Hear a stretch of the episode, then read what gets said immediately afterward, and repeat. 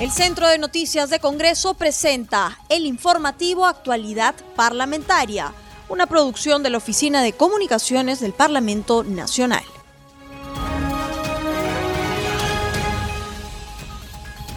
¿Cómo están, amigos? Y bienvenidos al programa Actualidad Parlamentaria. Este programa se transmite en las regiones de Amazonas, Radio Reina de la Selva, en Cajamarca, Radio W N, en Huánuco, Radio Huánuco, en Ica, Radio Star Plus noventa y cinco punto uno, en La Libertad, Radio Estelar Perú cien punto sesenta y nueve F M, en Puno, San Román, Radio Satel. Los saluda Rómulo Vargas y estoy en compañía de Anaí Suceda para llevarles más información parlamentaria. ¿Cómo estás, Anaís? ¿Cómo estás, Rómulo? Y un saludo también a todos nuestros oyentes de C N C Radio y las demás provincias que nos sintonizan a esta hora. Justamente en la línea telefónica estamos con nuestro colega de la multiplataforma de C N C Televisión, Josman Valverde, quien nos va a ampliar la información de lo que aconteció durante esta jornada informativa en el Parlamento Nacional. ¿Cómo estás, Josman? Así es, hoy eh, desde muy temprano se han desarrollado o han sesionado las diferentes eh, comisiones eh, de acuerdo a la agenda precisamente programada para hoy miércoles eh, veintiuno. No solamente eh, se ha tratado de sesiones desde aquí de Lima, sino también de manera descentralizada, como lo ha hecho la Comisión de Fiscalización y Contraloría, que eh, como sabemos, varios de sus miembros se encuentran en Tacna desde ayer para, entre otros temas, indagar sobre la paralización de las obras del Hospital Hipólito Unanue de esa ciudad, que, que como se sabe es investigada a través de un grupo de la comisión. Está allá el presidente de este grupo, Edgar Alarcón, y desde allá han sesionado esta mañana eh, de manera descentralizada para ver una serie de temas. Eh, lo que ha anunciado al inicio de la sesión el titular de la Comisión de Fiscalización es la próxima sesión se va a iniciar el debate del predictamen de las diversas iniciativas legislativas que proponen sancionar la inconducta funcional y la corrupción de funcionarios públicos. Lo ha dicho precisamente al inicio de la sesión. Se trata del proyecto de ley que propone la ley que tipifica las conductas infractoras en materia de responsabilidad administrativa funcional y que establece medidas para el fortalecimiento de la potestad sancionadora de la Contraloría General de la República. Otro proyecto es el que propone la ley que tipifica las conductas infractoras en, manera de, en materia de responsabilidad administrativa funcional y restituye la independencia técnica y funcional del Tribunal Superior de Responsabilidades Administrativas. También, como tercer punto, el que se va a ver próximamente es el que propone la ley que fortalece la potestad de la Contraloría General de la República con la finalidad de luchar contra la inconducta funcional y la corrupción de funcionarios. En la sesión también el congresista Héctor Maquera de la región Tacna expuso precisamente las actividades que han desarrollado ayer en esa región como parte de las investigaciones de la paralización de obras de la construcción del Hospital Hipólito Unanue. Pero además, posteriormente eh, se procedió a la votación del informe final del grupo que tiene a su cargo la investigación de la corrupción en el gobierno regional de Ancash. Presentó su informe final, ha sido aprobado, se han detectado irregularidades en el gobierno regional de Ancash. Y entre las recomendaciones, lo que básicamente pide este documento aprobado es que se notifique tanto a la Contraloría General de la República como a la Fiscalía de la Nación a fin de adoptar las acciones correspondientes para que se continúen con estas investigaciones. Esto es en lo que respecta a la Comisión de Fiscalización y Contraloría, pero también hoy sesionó muy temprano la Comisión Especial de eh, Seguimiento a la, a, de la Selección a los candidatos eh, para el Tribunal Constitucional. Eh, lo que se ha dado cuenta es precisamente que hoy, de acuerdo al cronograma, deben ser publicados los formatos para los postulantes a miembros del T C. ¿De qué manera se va a desarrollar esto? Van a ser publicados en la página web de la Comisión Especial, van a ser publicados además en formato Word para que los interesados puedan descargarlos, llenarlos e incorporarlos a sus respectivas carpetas de inscripción. Esto es lo que ha indicado el congresista Rolando Ruiz, que es presidente de esta comisión especial que está encargada de esta selección de candidatos y que precisamente ha agregado que son nueve los formatos que comprenden, entre otros, ficha de inscripción, formato de hoja de vida de cada postulante, declaración jurada de autoría y no plagio, negocio, declaración jurada de requisitos de proyección personal y profesional, declaración jurada de requisitos de solvencia e idoneidad moral, autorización de publicación de documentos, presentación de tachas, descargo de tachas y descargo de observaciones del informe de la Contraloría General de la República respecto de la declaración jurada. De esta manera, Rómulo, Anaís, se está cumpliendo con el cronograma precisamente eh, de este grupo, toda vez que hoy se tiene prevista la publicación de estos formatos para los postulantes. Otra comisión que sesionó fue la de seguimiento a la emergencia del COVID diecinueve. Eh, lo que básicamente se ha acordado es eh, convocar a la ministra de Salud, Pilar Mazzetti, y a la presidenta de Salud, Fiorella Molinetti, para que este viernes informen ante la comisión especial sobre el uso de la hidroxicloroquina, la citromicina y la ivermectina en el tratamiento de los pacientes con esta enfermedad. Lo ha dicho el congresista Leonardo Inga, que preside esta comisión y que se está reprogramando esta presentación precisamente de ambas funcionarias para la próxima uh, sesión del viernes veintitrés. El congresista Wilmer Piagua ha pedido citar a la ministra de Salud a efectos de que informe sobre el estado situacional de la atención primaria en los centros de salud pública y periféricos, todo en base precisamente al tema que ve esta comisión, que es el relacionado a la emergencia del COVID diecinueve. Y, y podemos indicar, antes de retirarnos eh, ya con este despacho, Rómulo, Anaís, que todo está quedando listo para la sesión plenaria convocada para mañana jueves veintidós. Se va a iniciar a las diez de la mañana de acuerdo a lo previsto y de acuerdo a la convocatoria ya publicada en el portal institucional. Eh, esta La citación dispuesta por el presidente del Congreso, que lleva la firma del oficial eh, mayor. Mañana, a partir de las diez, se ha convocado a la sesión plenaria con el fin de debatir proyectos de ley a favor del desarrollo del país y abordar también otros temas de interés eh, nacional. Hay una serie de temas que figuran en la agenda. Eh, uno de ellos, por ejemplo, eh, es el relacionado a el proyecto cincuenta cincuenta y cinco, que propone incorporar Eh, una disposición complementaria a la ley veintinueve cuatrocientos veinte, la ley que fija el monto para el beneficio del seguro de vida o compensación extraordinaria para el personal de las Fuerzas Armadas. Y entre otras también en la agenda figura, condicionado, claro está, a lo que decida la Junta de Portavoces, una moción mediante la cual se está proponiendo eh, declarar la permanente incapacidad moral del presidente Martín Vizcarra, según lo establece el inciso dos del artículo ciento trece de la Constitución, y que se declare la vacancia en consecuencia precisamente a lo establecido en el artículo ciento quince. Este tema podría verse mañana, así que desde las diez de la mañana está convocado el pleno para ver una serie de temas en la agenda. Regresamos con ustedes, estudios, para continuar con el desarrollo de más noticias. Adelante. Anaís, continuamos con el programa Al Día con el Congreso. Estamos en la línea telefónica con el congresista Hirochawa, integrante de la bancada de, de U P P. Congresista, U P P logró conseguir las firmas. ¿Qué viene después de, de este tema? Ah, ya. Con esto se incluye ya en las mociones aceptadas por el Congreso. Nos toca conseguir las firmas para, para su aprobación, ¿no?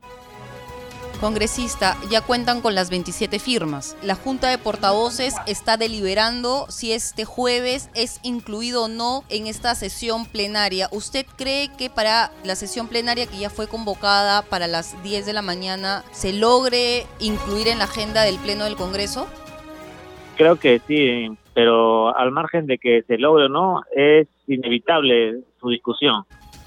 Aparte de la discusión, ¿se cuenta con los votos para lograr esta vacancia presidencial, dado que la moción solamente incluye los hechos que están siendo investigados en la Fiscalía? Ya no se incluyen los hechos materia de investigación por el caso Richard Swing.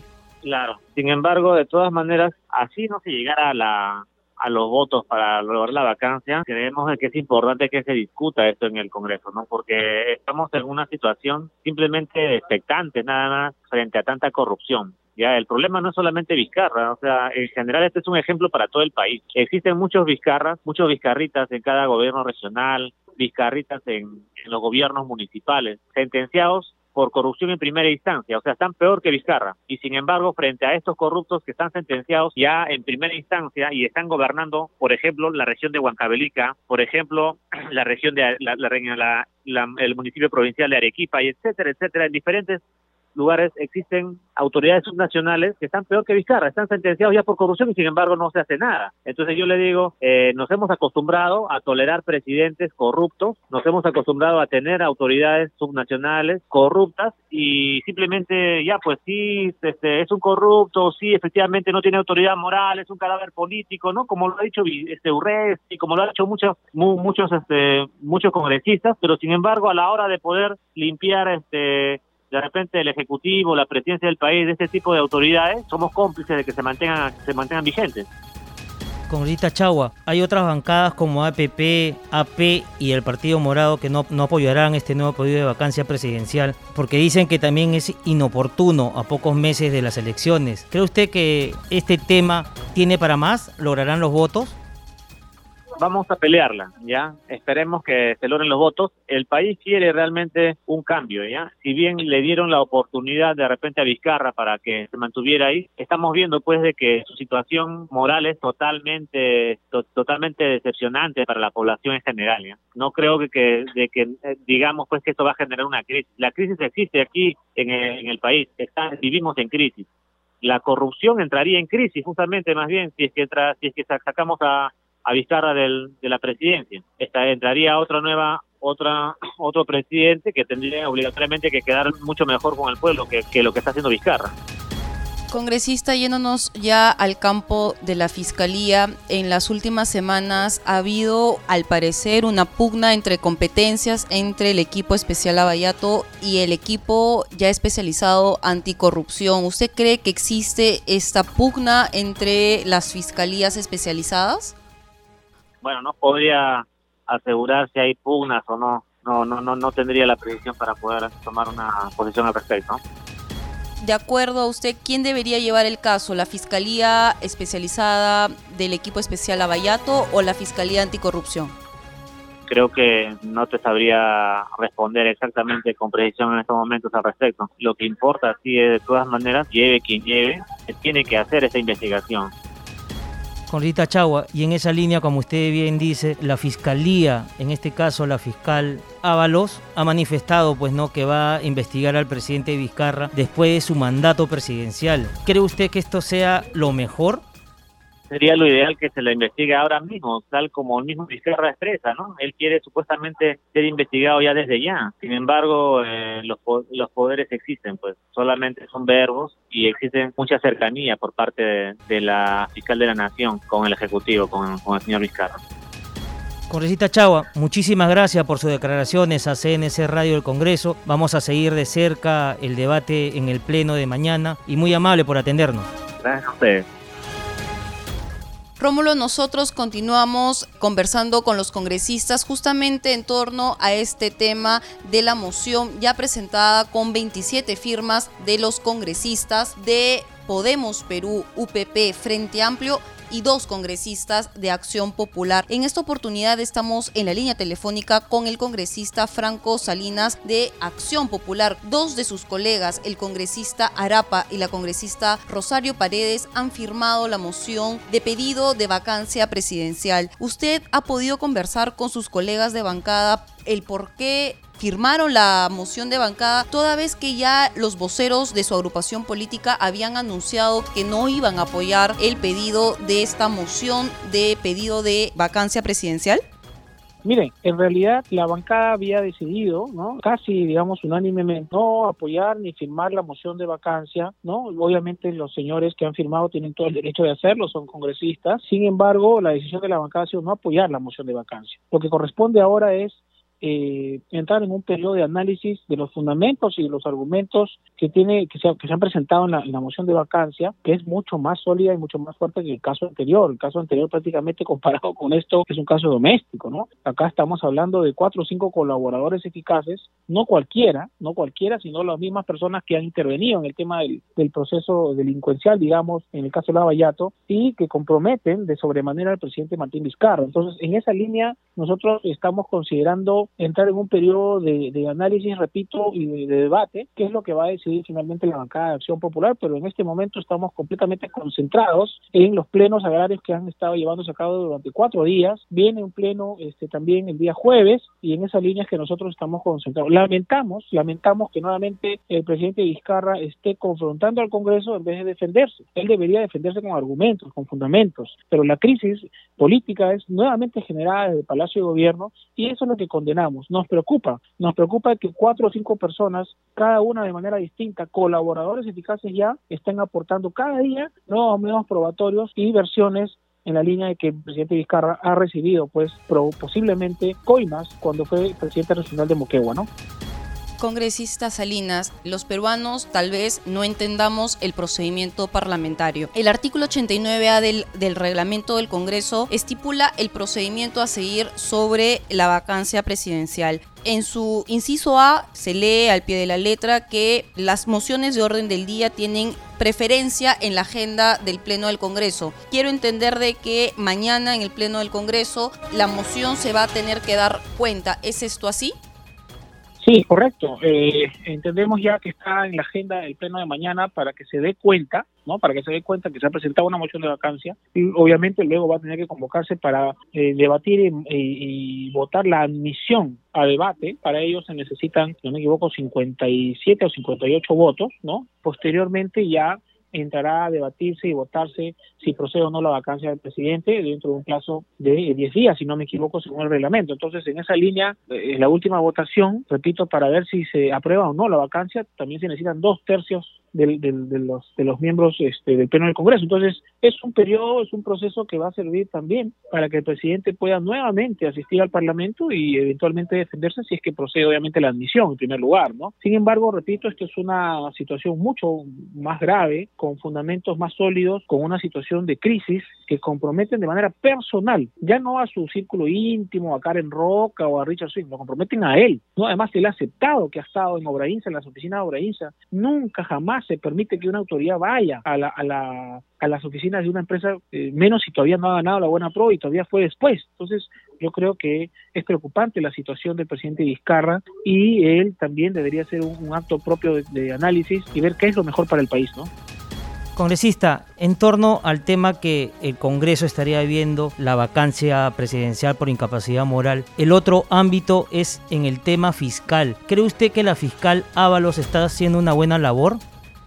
Mire, yo no voy a entrar a, a juzgar el trabajo que está haciendo la fiscal de la Nación. Lo que sí me preocupa es que no se le permita al equipo Lava Jato iniciar las investigaciones o, o, o digamos, eh, no entorpecer las investigaciones del equipo especial Lava Jato, que el mismo presidente Vizcarra ha respaldado en su momento. Lo, lo que me sorprende es que ahora, que deberían tomar el, el, el caso por ser por ser parte de I C S A, Obrainsa, el Club de la Construcción, ahora ya no nadie se pronuncie, ¿no? Yo creo que esto es peligroso, yo creo que esto eh, podría vulnerar algún procedimiento. Sin embargo, eh, los fiscales han tomado conocimiento, entendemos que se ha solicitado el levantamiento del secreto bancario, de las comunicaciones también del señor Vizcarra, y los congresistas tenemos que respaldar la independencia de poderes, la separación de los poderes y sobre todo la objetividad y la imparcialidad con la que tiene que investigarse, porque todo el mundo, nadie dice lo contrario, que se investiga el presidente Vizcarra a nivel de la Fiscalía. Sin embargo, hay que ver la idoneidad, ¿no?, para que también se respeten sus derechos dentro de un debido proceso. Insistimos que la fiscal de la Nación tiene que respaldar al equipo Lava Jato, porque ellos mismos han finalmente solicitado que se le permita este, iniciar ya las investigaciones. Entendemos que de hecho ya, ya iniciaron. Sin embargo, creemos también que el presidente debería ponerse a total disposición, ¿no? Justamente, congresista, este caso del Club de la Construcción ya data más o menos el año dos mil dieciocho. Casos emblemáticos como el caso en San Martín, que involucró al exgobernador César Villanueva, que tenían obras como el de San José de Sisa, pero también el del hospital de Moyobamba, que tenía como principal involucrado a una empresa consorciada Casas, que no tenía nada que ver con ni Odebrecht ni tampoco con una empresa brasilera. Y ahí el equipo Lava Jato no pidió ampliación de competencias. Entonces la pregunta es, ¿por qué en este caso de Moquegua, por qué se tiene que pedir ampliación de competencias a la fiscal de la Nación? Bueno, yo creo que es, un, es una formalidad que podría, digamos, evaluarse para que no se vean vulnerados ningún tipo de derechos de los procesados o de los investigados, pero desde nuestro punto de vista el equipo Abayato debería investigar este tema, porque además tiene la fortaleza y el respaldo de la población. Yo creo que es importante que el presidente muestre, ¿no? muestre su disposición para con el equipo Abayato y se le permita la investigación eh, a, a dicho grupo de trabajo del Ministerio Público, que lo viene haciendo, ¿no? Eh, lo viene haciendo al menos de manera correcta desde mi punto de vista de vista, para que finalmente se investiguen las eh, denuncias que están habiendo del presidente Vizcarra. Sin embargo, yo creo que en las eh, próximas horas o próximos días, así como ha venido saliendo más información, me imagino que los colaboradores eficaces han estado brindando más información y finalmente eh, los medios de comunicación serios, transparentes, van a seguir informando a la población qué es lo que está sucediendo realmente en estos procesos de colaboración eficaz, ¿no? Congresista Salinas, ¿y desde el Congreso se le pedirá explicaciones a la fiscal de la Nación, Ábalos? Bueno, mire, hay una línea muy delgada entre pedir la explicación y eh, intervenir en lo que es un poder del Estado, ¿no? El Congreso es respetuoso del orden democrático y la división de poderes. Creo que la fiscal de la Nación debería, de mutuo propio, informar al Congreso de la República, que es el, el representante legítimo de los treinta millones de peruanos, eh, eh, poder, digamos, eh, asistir al Parlamento e informar qué es lo que está sucediendo. Esperemos que no sea un blindaje, que no sea una, digamos, parcialización de las investigaciones y que eh, eventualmente pues se, se acrediten las garantías de una, de una de un debido proceso también, de una investigación seria, imparcial y que, eh, bueno, finalmente caiga quien tenga que caer. Congresista Salinas, muy amable por haber estado con nosotros en el programa Al Día con el Congreso. Muchas gracias a ustedes.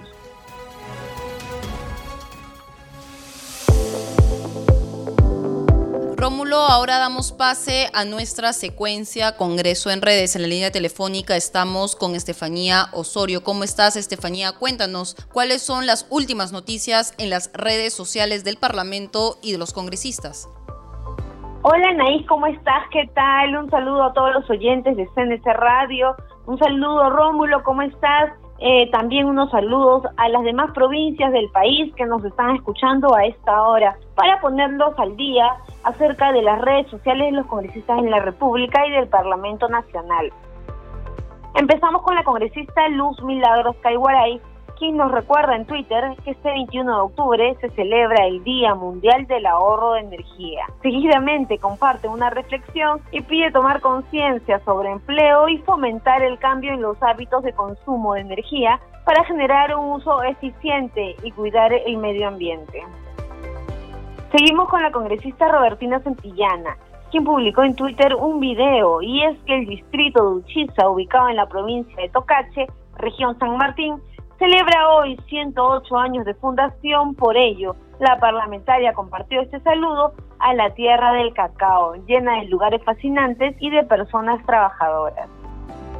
Un saludo similar comparte el congresista Manuel Aguilar en su cuenta de Twitter sobre una imagen acompañada del siguiente mensaje: felices ciento ocho años de creación, Uchiza, sumándose así a los homenajes a esta localidad ubicada en nuestra selva, en la provincia de Tocache, región San Martín. Seguimos con el congresista Percy Rivas, quien sostuvo una reunión con alcaldes de centros poblados y el presidente del comité para la delimitación territorial entre Cusco y Junín, con el objetivo de abordar esta problemática. La fotografía es de este encuentro, que fue publicado en la cuenta de Twitter de la bancada de Alianza para el Progreso, a la cual pertenece el referido parlamentario. Seguimos con el congresista Iván Quispe, quien recibió en su despacho a los representantes del Sindicato Nacional de Directores y Subdirectores de Instituciones Públicas del Perú, SINDEP, quienes, según indican, vienen emprendiendo una lucha justa por la reivindicación de sus derechos que fueron vulnerados, y el parlamentario compartió estas imágenes de la reunión. Bueno, Anaís, Rómulo, eso fue nuestro segmento Congreso en Redes. Solo para recordarles a todos nuestros oyentes que siempre nos pueden mantenerse informados de las actividades parlamentarias siguiendo nuestras redes sociales en Instagram, Facebook y Twitter. No se olviden que nos encuentran como Congreso Perú. Adelante con ustedes en estudios.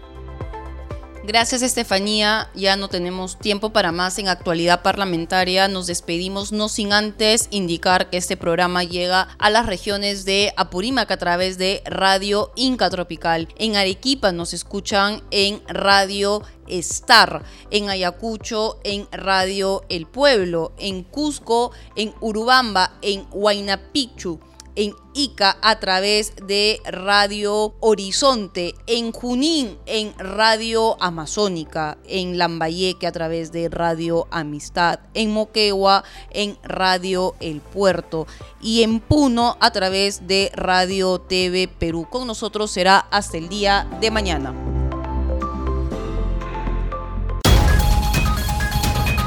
El Centro de Noticias de Congreso presentó el informativo Actualidad Parlamentaria, una producción de la Oficina de Comunicaciones del Parlamento Nacional. Los invitamos a visitar nuestras redes sociales y sitio web doble u doble u doble u punto congreso punto gob punto pe.